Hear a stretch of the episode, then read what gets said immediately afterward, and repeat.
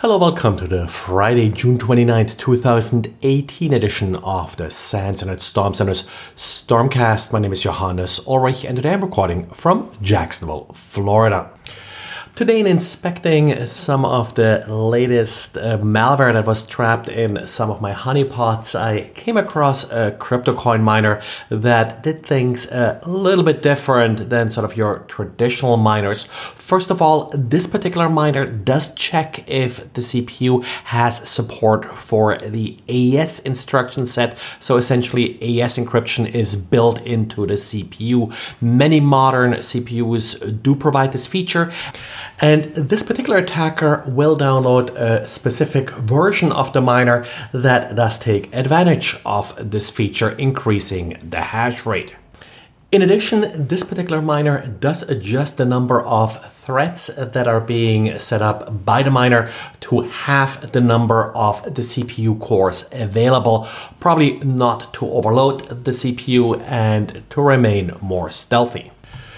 WebAssembly, or short WASM, has been showing up in browsers over the last year or so, and yes, there are some first applications that take advantage of this new feature. WebAssembly is essentially bytecode compiled JavaScript, so it's more compact and is also supposed to execute faster. At this point, of course, one of the very prominent application of WebAssembly is some of these crypto coin miners that, that are used in these ever popular cryptojacking attacks. Now, once you run into WASM, the next uh, question, of course, is is it possible to decompile and analyze these scripts? Turns out it's not really all that hard. The Chrome debugger will take care of it for you, so really not that difficult. Now, there are a couple of practical issues with this. For example, function names will be gone. Instead, each function just has a number, so the code may be a little bit more difficult to read than looking at the source code for the particular application. John Bergbom from Forcepoint has written a real nice blog post about WebAssembly, how to analyze it, and how it sort of uh, works. So, if you're into web application security, then certainly take a look at his blog post.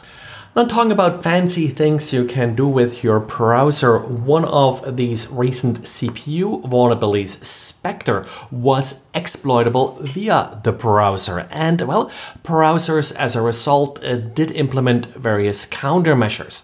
Spectre essentially relied on an attacker being able to detect minute timing differences in commands as they execute. So, what browsers did was that essentially they added random random delays to certain functions to make the timing less predictable, preventing Spectre from being exploited. Or at least uh, that was uh, the idea. In a blog post, uh, Noam Haddad and Jonathan Afek from Aleph Security are looking in more detail at these mitigations, and what they essentially found was that yes, those mitigations help, but they ultimately do not prevent the attack. They just just slow down the attacker. And that's what typically happens when you're adding these random delays. The random delays, well, uh, they can be taken into account by just running the same exploit more often, sort of averaging out your results. So, yes, the attack is slowed down, uh, but it's still possible. On the downside, well, uh, the normal code is delayed too. So, there were a number of complaints that these Spectre mitigations actually did cause too much of a performance hit for some web applications. And Gentoo Linux today announced that its GitHub repository was compromised and code was altered. Apparently, around 8 p.m. UTC on Thursday, an attacker gained access to the organization on GitHub and then was able to modify a number of files. Apparently, the intent of uh, these modified files was to delete all files on systems that are using these files to build their version of Gentoo Linux. Now, luckily, Gentoo just uh, used GitHub as essentially a mirror of their main systems, so the actual code on Gentoo operated systems was not compromised. They now completely removed the Gentoo organization from GitHub.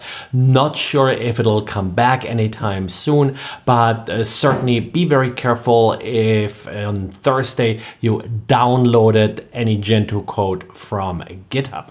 Well, and this is it for today. Thanks again for listening. And remember, with the holiday next week on July 4th, we'll have a little bit abbreviated schedule for next week, but there should be a podcast at least on Monday and Tuesday. We'll see for the rest of the week. If you like this uh, podcast, then by all means, please uh, leave a comment on iTunes or any other site where you download this podcast from. And as usual, tell your friends about it. And that's it for today.